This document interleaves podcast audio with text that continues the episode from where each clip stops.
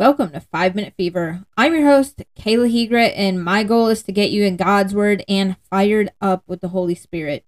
So I know I have taken an extended break from this podcast, and I just have to be so honest. There's just been some things that have come up in my life that have taken me away from the things that I love. It has taken away, it has stolen my joy. It's taken me away from even God a little bit and it's taken away my sense of self. And I know that at the end of the day, God will see me through. And I know that I need to put one foot and step in front of the other and just take a step. And so this is my time. This is my step. This is one of the moments that I'm going to take the step forward and try to enter into a new season. And I hope that you guys will join me. And so we're going to pick up right where we left off a couple weeks ago and so we're going to pick up in First Corinthians chapter 7, verses 10 through 16, which says, To be married, I give this command, not I, but the Lord. A wife must not separate from her husband, but if she does, she must remain unmarried or else be reconciled to her husband. And a husband was, must not divorce his wife.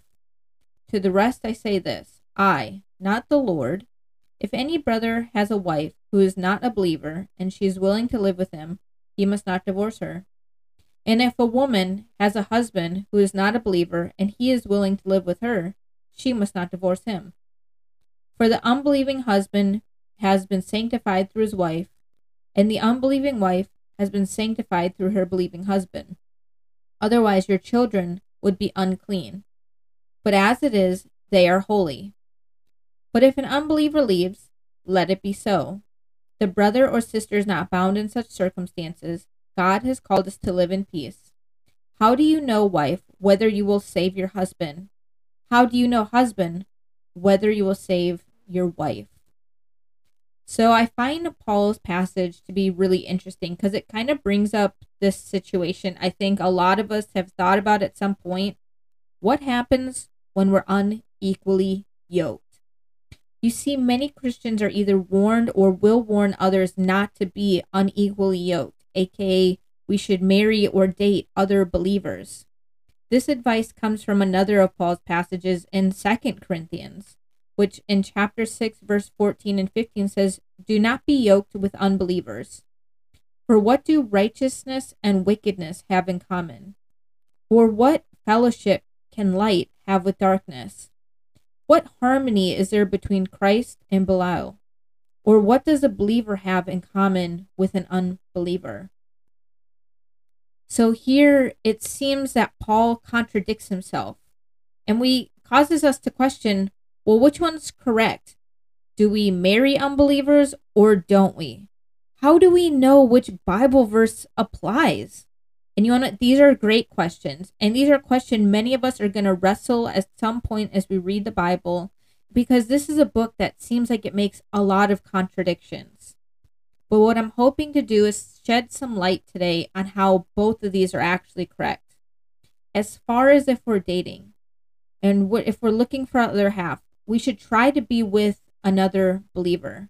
Because oftentimes what happens, and I'm speaking from experience when I say this, is that an unbeliever will slowly pull you away from God, or they create tension in your relationship with God, or they create tension between each other because of your beliefs. And this kind of tension is not what God wants for us in our marriage or in our relationships. Marriages are supposed to be a full expression of freedom in God, and we get to share that with another person. But when we come to First Corinthians, it's important for us to understand the context of why Paul is apparently contradicting himself.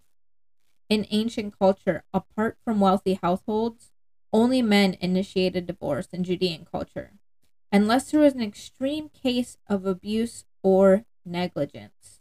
Then a woman could petition the elders to compel a divorce out of her husband. Now, in Greek and Roman culture, which is the primary among these Gentiles, and which we see in Corinth, they were very different, and remaining married required mutual consent. So divorce could be given with little notice.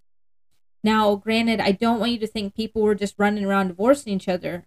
I mean, because they didn't they had finances and family obligations and family relationships simple arguments did not necessarily cause divorce but the rate of divorce in corinth was high and likely many believers were already remarried before their conversion so what paul is doing is he's rejecting that their newfound spirituality is grounds for divorce and instead gives them a sense of evangelism because it is through them that their marriage is sanctified this shows us even when we become a believer later in life and our spouse might not yet be there, that it's not a chance to worry. It is through you and your example that God can work. This is the same concept when we're in Christian relationships and our partner falls away from God. That isn't a reason to leave them. And it may be that through you that they are brought back to Christ. What Paul is showing is that through these two passages, marriage is extremely important. So we shouldn't take it lightly. We should be careful who we choose to spend the rest of our lives with and know we are making a commitment that says, I will not leave you in moments of weakness, but I will pull you through to moments of strength in the Lord. Because he says right at the end, and that's the part I want us to really focus on, right at the end he says in verse 16, How do you know, wife, whether you will save your husband?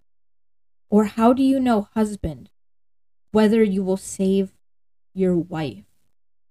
I think we need to pray into this moment because I know there are some of us who listen here that maybe you have a wife who doesn't believe yet. Or maybe you have a husband who doesn't believe yet. Or maybe you're even in just a long term relationship and you've been in this relationship and you've come to Christ, and in this relationship, your partner isn't yet a Christian, but you don't want to leave him because of that. So I think we need to pray into this because we are called by Christ. We are commissioned by Christ to evangelize the world. And that can start first at our homes. We can start right now, today, with our partners and show that through the example of us that our relationships are sanctified, that our relationships bring holiness. And so, would you join me in prayer? Heavenly Father, Lord God, Lord, I just want to pray over everyone who is listening. I want to pray over myself, Lord God. Lord, that we would be in relationships that cause holiness, that we would be in relationships that are sanctified in you, and that, Lord God, if we have unbelieving partners, Lord God, that you would help us through our actions, through our words, through every bit of our being, Lord God. Speak through us, glorify yourself through us onto our partners, Lord God, so they have no other option but to turn to you. That they would see the love of Christ radiating through us and in us, so that they are just compelled and they want to know so much more that they would bring it up, Lord God, that they would bring it up to us so that we would have that open door to just share the love that you have given us, to share the grace that you pour out over our sins, Lord God. Would you please be with us? Give us this moment, give us this day, give us the week and the year, however long it must take for you, Lord God. We are willing and we are able, and we are saying yes today. Use us as vessels, Lord God, to do your great work. In Jesus' name I pray. Amen. Thank you so much for joining me, and I look forward to next time. Please like and follow 5 Minute Fever on Facebook and Instagram so you can subscribe and share to get the next episode and so we can show people it's possible to get a big word from God without having to spend hours in the Bible.